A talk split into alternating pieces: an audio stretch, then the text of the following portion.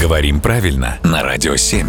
Володя, доброе утро. Доброе утро. Мы сейчас живем в век осознанности и равных прав, по крайней мере, нам так об этом рассказывают. И если бы я был на месте буквы Ё, я бы сейчас топнул ногой вот так вот и сказал, значит так, ребята, почему никто на меня не обращает внимания? Пишем, как хотим, букву Ё игнорируем, это странно, это неправильно, это нехорошо. Ну, на самом деле, если бы ты был буквой Ё, я бы тебе сказал, что ты немножко фейсом не вышел.